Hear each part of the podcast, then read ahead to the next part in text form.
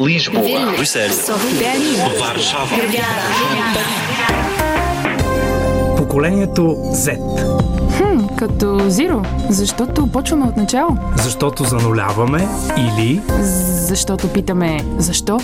Поколението Z. Един подкаст на Българското национално радио в рамките на проекта Евранет Плюс, водещата радиомрежа за европейски новини. Поколение Z и доверието в науката са на фокус в следващите минути в подкаста, подготвен от Ивайло Пеев от БНР Бургас.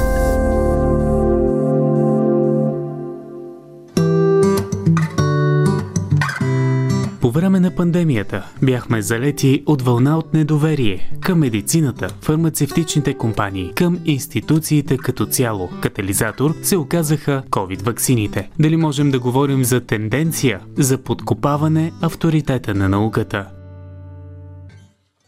Доктор Пламен Панайотов е общо практикуващ лекар от Бургас. През 2021 той получи награда за най-голям брой поставени вакцини срещу COVID-19 от всички семейни доктори в страната. В неговия кабинет са влизали младежи и родители, които яростно са се бунтували срещу ваксините. Това са хората, които не се съмняват. Те приемат информацията в интернет за достоверна и почват да цитират колко човека са починали от тази вакцина, колко човека са, стан, са прелучили какви дали допълнителни осложнения и така нататък. Така или иначе, това нещо с времето се доказва, че не е вярно. Науката е- първо го доказва, след това го доказа и практиката. Това е като на война, защото това беше една война с вируса на COVID. Тогава всички работиха денонощно и неуморно. Но хората, някои хора не го разбраха. Опрекнаха, че това е било бизнес план и нямало как да се разработи вакцина. Ние нямахме това време Преди две години един от членовете на Европейския парламент, Петър Лизе, коментира ниските нива на вакцинирани у нас и в северната ни съседка.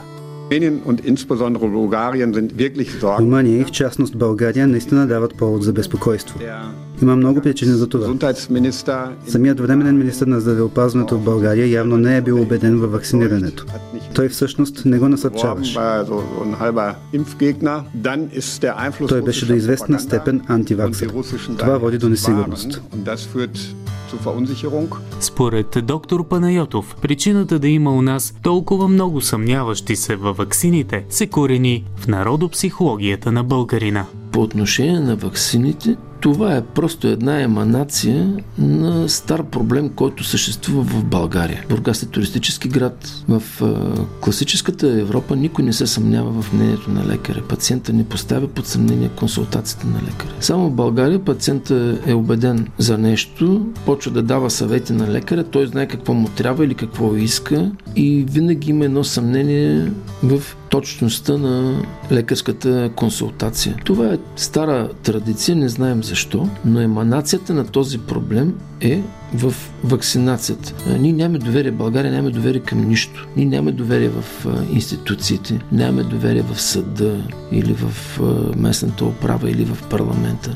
Ние нямаме доверие към лекаря. Ние сме още взето малко различен сорт хора, и това недоверие се проявява и по отношение на медицината, в частност в вакцините, и конкретно COVID вакцините. Такива хора има в цял свят, които въпросът е колко са процента. Много малко са в другите държави антиваксърските настроения. И второ, една интелигентна държава не дава глас на некомпетентни да се изказват. За съжаление, в България търсенето на сензацията е по-силно от търсенето на правдата и на истината. И тогава се дава трибуна на хора, които има, споделят ненаучни разбирания и не ползват факти и доказателства, а ние живеем в 21 век медицина на доказателствата.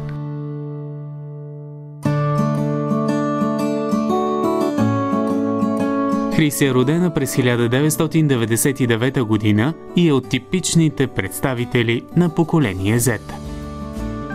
Имам приятели, които се чудиха с месеци дали да се вакцинират, точно заради тези теории, които бяха разпространени в а, интернет от а, различни хора, които някак не доказваха по никакъв начин какво точно има в тези вакцини, но настояваха хората да не се а, вакцинират. Те определяха вакцините като нещо опасно. Според мен всеки може да повярва в непотвърдена информация и в а, такива а, думи, които са казани от някой си в интернет. Просто зависи от човека. Реално погледнато, по мои наблюдения, в момента по-голямата част от по-възрастното поколение вярва повече на такива ненаучни твърдения и недоказани.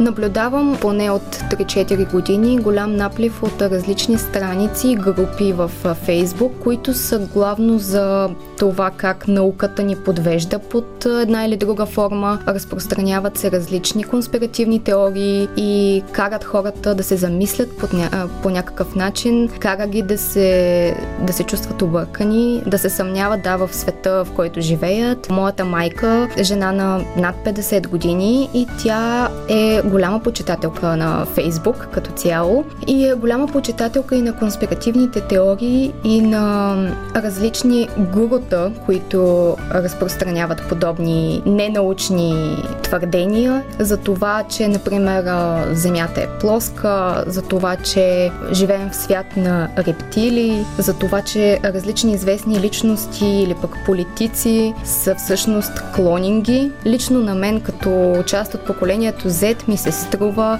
твърде много.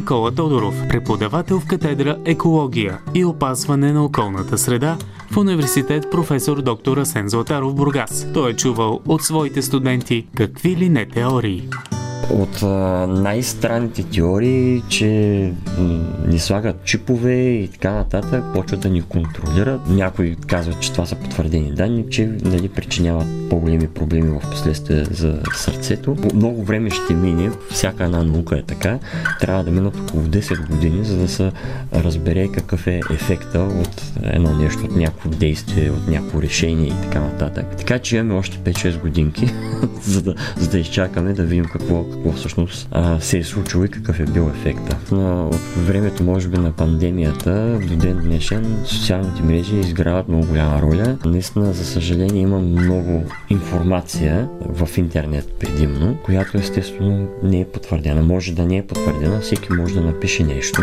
За съжаление, имаме така наплив на такъв тип а, фалшива информация, наистина просто студентите и хората трябва да се научат да отбират информацията. Един от големите проблеми в днешно време, според доктор Панайотов, е практиката пациентите да се доверяват на статии и съвети от интернет, вместо на установената медицинска наука.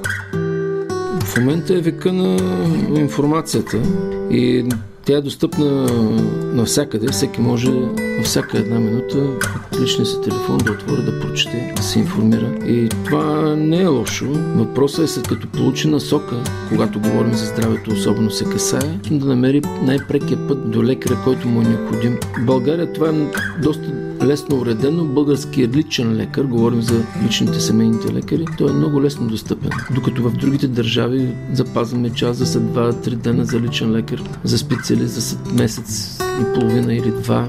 Ние одобряваме пациента да прочете. Друг е въпросът, когато пациента прочете много неща, после да почват да не изпитват, така нареченото не в кавички да не изпитват, да проверяват дали ще им кажем същото, или пък да искат нещо, което е написано в интернет. Много често използват и думичките, идвам да ме пратиш на някой лекар. Е, ние какви сме зринчуго, продавачи ли сме тук?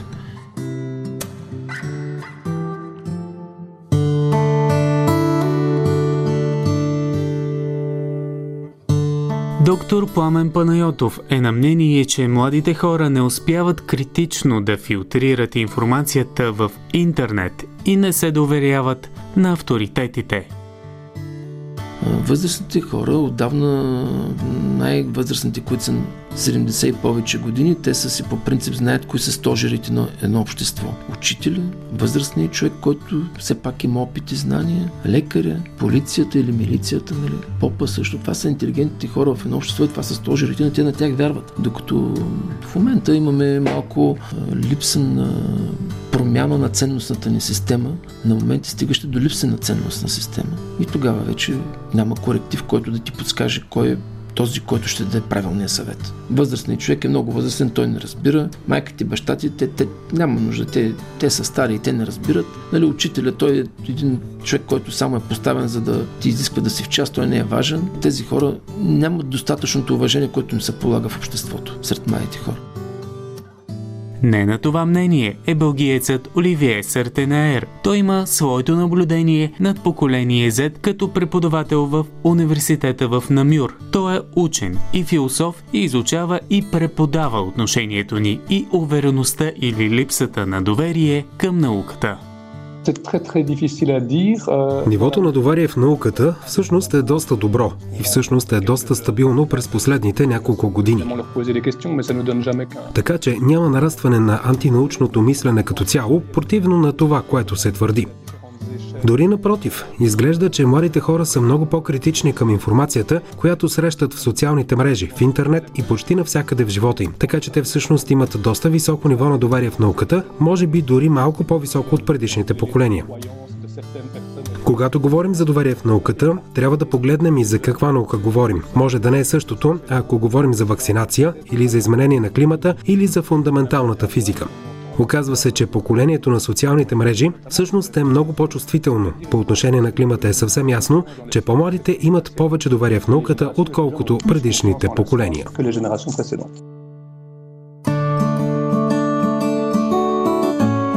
Това мнение потвърждават и българските представители на поколение Z, които се включиха в нашата анкета. Те разсъждават върху това има ли разлика между връзниците им и поколенията преди тях.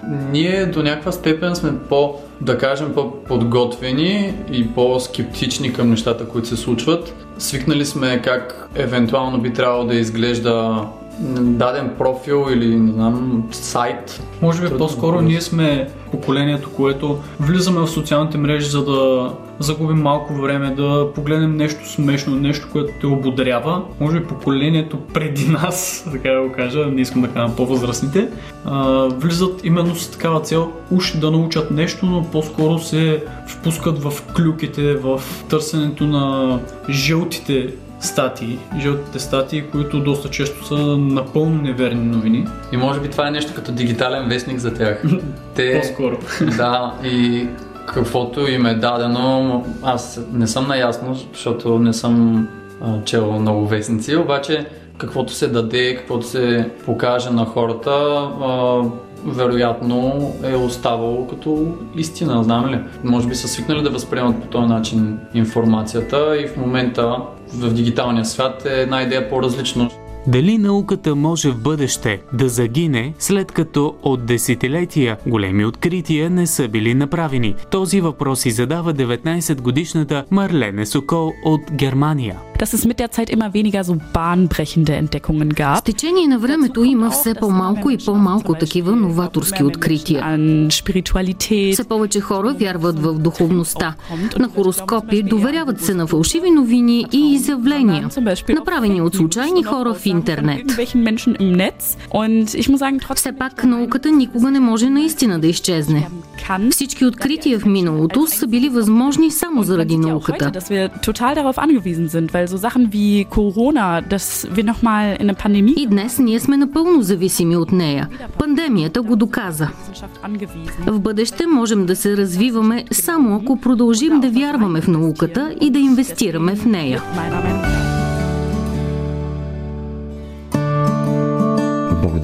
Науката ни сме това, което сме. Всичко е благодарение на научно-техническия прогрес. Това е факт. Благодарение на това имаме телефони, компютри, сгради и така нататък. Защото ако нямаме наука, ако няма хора, които да, да се занимават, да търсят нови възможности и така нататък, нищо няма да е реално. Точно благодарение на, на науката ние се развиваме. Ако нямаме наука, ние се връщаме в камената ера. Едно от нещата, които можем да направим е всъщност това, което правим в момента. Да говорим повече за науката, за ползите от науката, да покажем на хората, че не трябва да се предоверяват на, на сайтове, на информация, която не е ясно къде е дошла, да четат повече и да ползват хубава информация, качествена. Слушахте подкастът Поколение Z и доверието в науката, подготвен от Ивайло Пеев от БНР Бургас. Поколението Z, за да разберем кои са хората, които ще променят света ни. Един подкаст на Българското национално радио в рамките на проекта Евронет Плюс, водещата радиомрежа за европейски новини.